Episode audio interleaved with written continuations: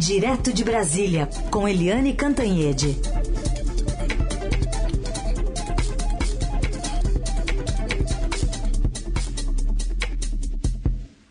Oi, Eliane, bom dia. Bom dia, Carolina Herculin. Bom dia, ouvintes. Dá para dizer que Bolsonaro já é tri no Supremo?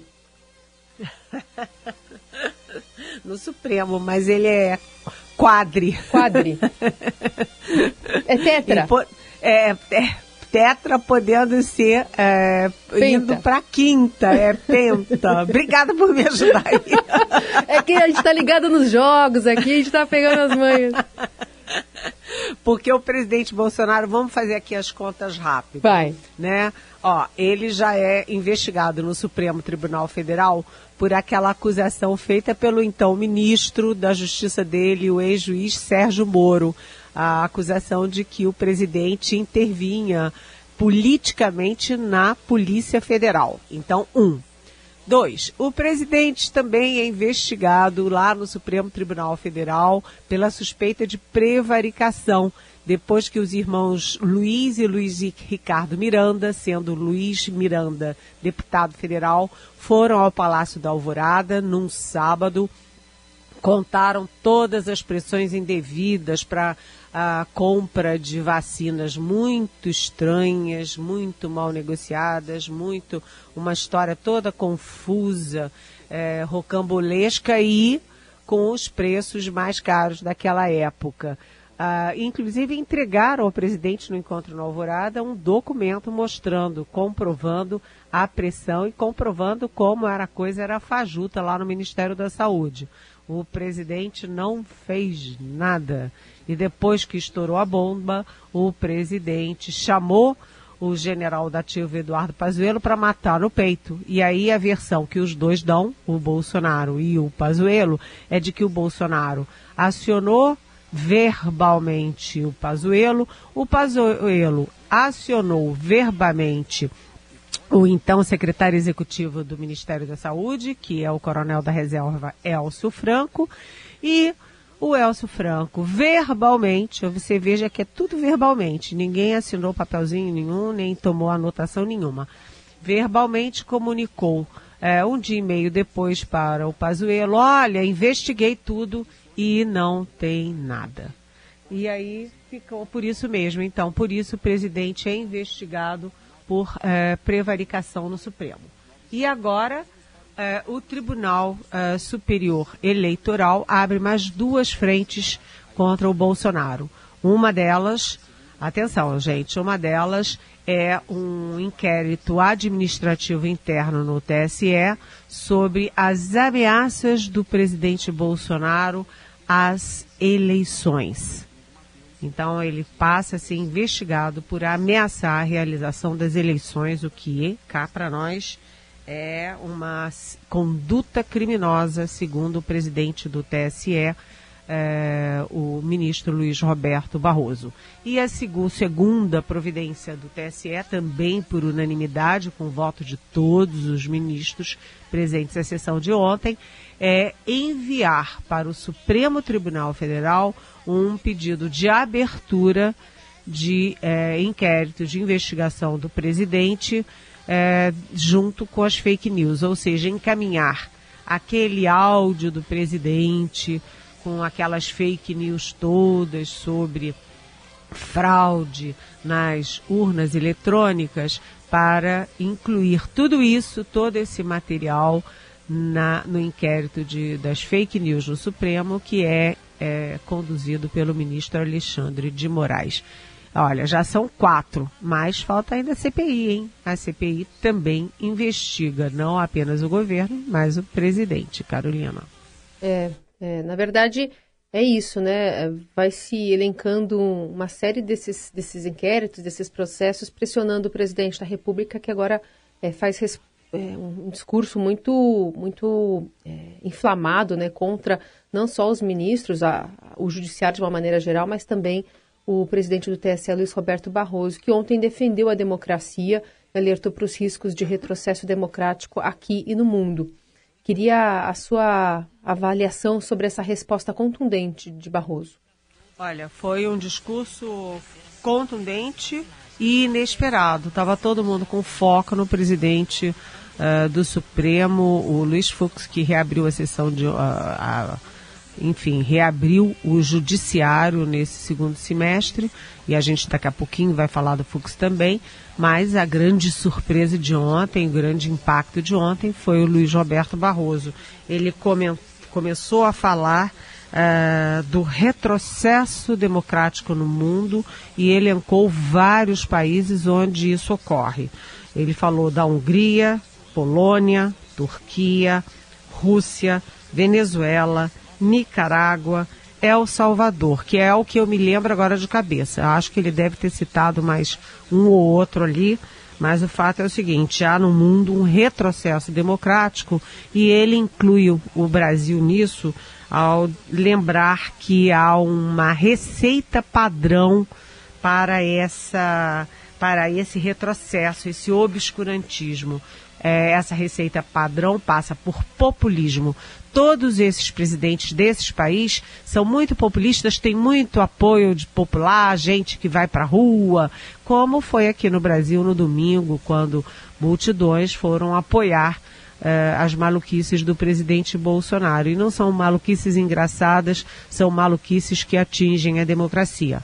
Os dois outros é, ingredientes dessa receita padrão, segundo Barroso, são extremismo e autoritarismo, ou seja, juntando as três: populismo, extremismo, autoritarismo. E o, o o Luiz Roberto Barroso fez uma enfática defesa das urnas eletrônicas.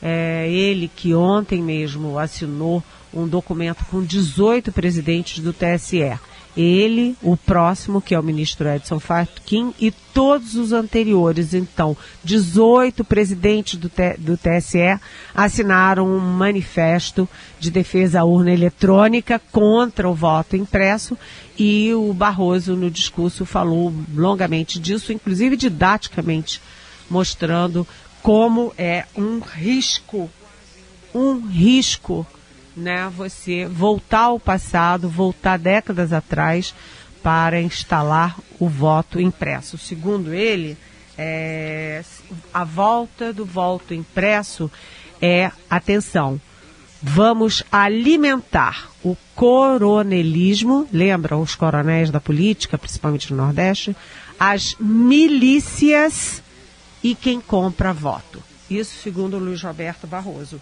E ele lembrou que o Brasil é a quarta maior democracia do mundo, né? tem estabilidade, conquistou a duras penas estabilidade institucional, estabilidade monetária, é, aumentou, ampliou a inclusão social e agora volta tudo atrás, anda de marcha ré. E ele lembrou também que essas investidas do, do presidente Bolsonaro são investidas para de quem tem medo de perder e de quem não aceita previamente o risco de derrota. Então foi um discurso muito duro, cheio de recados, com defesa contundente da, da urna eletrônica que desde 1996, ou seja, 26 anos, né, 25 anos, nunca teve um único registro comprovado de fraude e é, condenando aí o voto impresso. Ele dizendo que a cédula impressa é um instrumento muito mais frágil e que você não audita um instrumento seguro como a urna eletrônica com um instrumento frágil que rasga, rasura, perde, pega fogo, como é a cédula de papel. Então foi um grande momento de afirmação do não do Luiz Roberto Barroso, mas do Tribunal Superior Eleitoral em defesa da democracia, das eleições e do sistema eleitoral brasileiro. Carolina. Eliane, vou pegar a, pergunta que chegou no nosso ouvinte é, Heloísa para você sobre a fala do ministro Luiz Fux. Ela questiona: do que adianta um discurso firme do presidente do Supremo na retórica bolsonarista de ataque às instituições ao processo eleitoral? Aliás, será que vai sair aquela reunião entre os representantes dos três poderes? E aí, para ilustrar aqui do que está falando a Heloísa e do que vai explicar a Eliane, uma fala ontem, um trechinho da fala ontem da abertura do, do segundo semestre do Judiciário na voz do Luiz Fux. A harmonia e a independência entre os poderes não implicam impunidade de atos que exorbitem o necessário respeito às instituições. Permanecemos atentos aos ataques de inverdades à honra dos cidadãos que se dedicam à causa pública. Ferem não apenas biografias individuais, mas corroem sorrateiramente os valores democráticos consolidados ao longo de anos. Eliane. É, pois é, é Carolina e Heloísa. É, vamos lá. O ministro Luiz Fux, como se previa, porque o repórter Wesley Galzo, aqui é um novo repórter do, da sucursal do Estadão em Brasília, ele já tinha feito uma boa reportagem antecipando que o, o Fux seria duro e daria vários recados em prol da democracia e dando um basta ao presidente Bolsonaro, né? E um, nesse discurso o Fux falou da volta uh, do, do voto impresso como a volta de fraudes generalizadas por causa da manipulação humana e da quebra dos sigilos. O voto é sigiloso, mas você com voto impresso, você vende o seu voto né, é, a manipulação é de quem compra e a manipulação também pode ser de quem vende. Né? E ele disse, como a gente ouviu, que o STF está atento a ataques de inverdades, que além de atingir biografias individuais, né, como o presidente vem atacando sistematicamente o Luiz Roberto Barroso, que além de ser presidente do TSE é ministro do Supremo, é, esses ataques de inverdades também corroem sorrateiramente os valores democráticos. Então, o, nem o Fux nem o Barroso citaram o nome do presidente Bolsonaro, mas é, é óbvio, evidente, que eles estavam se dirigindo sim ao presidente Bolsonaro. Agora, Heloísa, o efeito disso? O efeito disso é o seguinte: o presidente Bolsonaro, ele não vai deixar de ser Jair Bolsonaro, não vai deixar de é, atacar as instituições, atacar os ministros e ministras do Supremo, atacar os jornalistas, os jornalistas, a mídia. É, ele não vai parar de fazer isso. Mas os recados dos dois ministros do Supremo e do, enfim, Barroso, que é também presidente do TSE, é um recado que é em relação ao presidente, mas é um alerta à sociedade brasileira, para que a sociedade brasileira acorde e veja o que está acontecendo neste país. Né? Então, quando o TSE, por unanimidade, manda aquela, aquele circo feito pelo presidente é, na semana passada para o inquérito das fake news, é para a sociedade pensar isso que o presidente fala de que tem fraude na urna, que tem fraude na urna, nunca, jamais foi comprovado. Isso é fake news do presidente da República. Além disso, o presidente ameaçar não realizar eleições. Ontem o, o general Santos Cruz, que era amigão durante décadas do presidente Bolsonaro e agora é um crítico, quanto mais do governo, ele estava dizendo quem é o presidente da República para ameaçar as, as, a realização das eleições? Ele não tem poder para realizar a realização, a, a ameaçar a realização das eleições, sabe? Isso é uma ameaça de golpe, né? E que golpe, sabe? A sociedade brasileira precisa acordar e essas pessoas que vão para a rua usando os nossos símbolos nacionais, nosso verde, amarelo, nossa bandeira, é, às vezes nosso hino, tem que acordar né, o risco que o país e a nossa democracia uh, estão correndo. Aliás, é, a sua análise aqui sobre Supremo e TSE mostraram seu limite, falta o Congresso, está estampando aqui a capa do Estadão de hoje, é, do portal. E eu queria é, entender até que ponto o Congresso pode se mexer também, Eliane, pensando é, em, em, tudo que a gente está vendo de movimentação partindo né, do próprio governo Bolsonaro para trazer alguns aliados ali que poderiam ajudar no, no Congresso. Como é que é, o Congresso está reagindo a isso, a esse ataque do Judiciário pelo chefe do Executivo? Olha, é, é, um ataque ao judiciário e um ataque à realização das eleições, ou seja... Que, um que elege o, o, legislativo, né? né? Que elege o legislativo. Então, é, a gente tem alguns fatos concretos de reação no Congresso.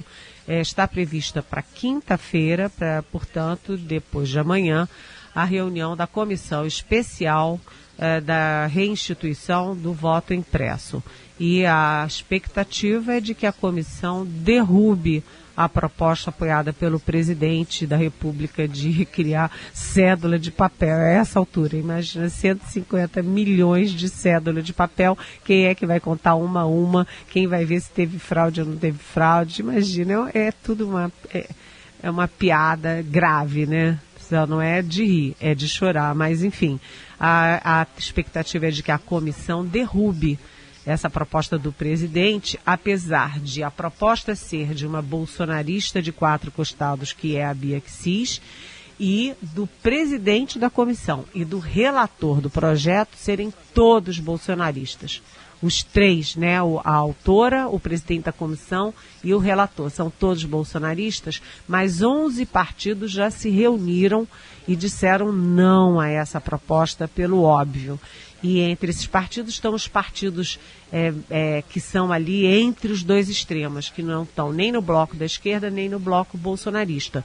Então é o PSD, o PSDB, o DEM, o MDB, o PL, enfim, esses partidos dizem não, e são 11 ao todo, inclusive partidos da própria base do presidente Bolsonaro. Então isso é um fato lá na Câmara um não às ameaças à democracia na Câmara.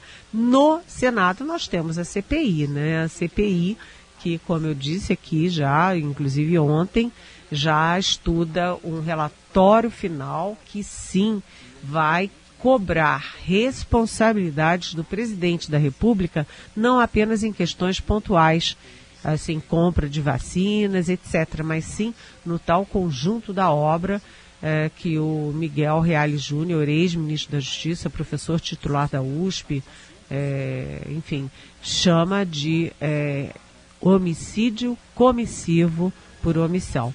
Ou seja, é, lá na Câmara e no Senado há frentes de resistência ao presidente e a, não, a, não é ao presidente, às investidas do presidente, aos ataques do presidente, às eleições, às urnas, à democracia. É uma coisa inacreditável. Mas, além desses, dessas resistências, esses focos de resistência, o país quer saber o que dizem em favor da democracia e das eleições o presidente do Senado, senador Rodrigo Pacheco e o presidente da Câmara, deputado Arthur Lira. Estavam antes, ambos ontem numa reunião uh, com o executivo para tratar de assuntos uh, de projetos uh, concretos como aí o aumento do Bolsa Família, o que é importante sim, mas nesse contexto a gente tem que eh, saber que as questões pontuais eh, de programa têm que estar sob um grande guarda-chuva e esse guarda-chuva se chama Constituição Democracia. Lene Cantanhede, direto de Brasília, que vai falar agora sobre os trabalhos da CPI da Covid. De fato, hoje, senadores já estão apostos ali para abrir a sessão, ouvindo um reverendo, Eliane. É, é um reverendo. Ele é um reverendo batista que criou uma secretaria de não sei o que, humanitário, que tem o nome de órgão público, é. mas na verdade é uma ONG, é uma ONG dele, né? E é uma ONG que queria vender 400 milhões de doses de uh, vacina AstraZeneca para o governo brasileiro. É muito esquisito, né? Muito esquisito é, ONG de reverendo misturado com PM da Ativa de Minas, com essa da VAT lá do exterior, é, que nunca vendeu uma gota de, do, de vacina nenhuma, tudo embolado para enganar o governo brasileiro e enganar o povo brasileiro, que é quem paga a conta.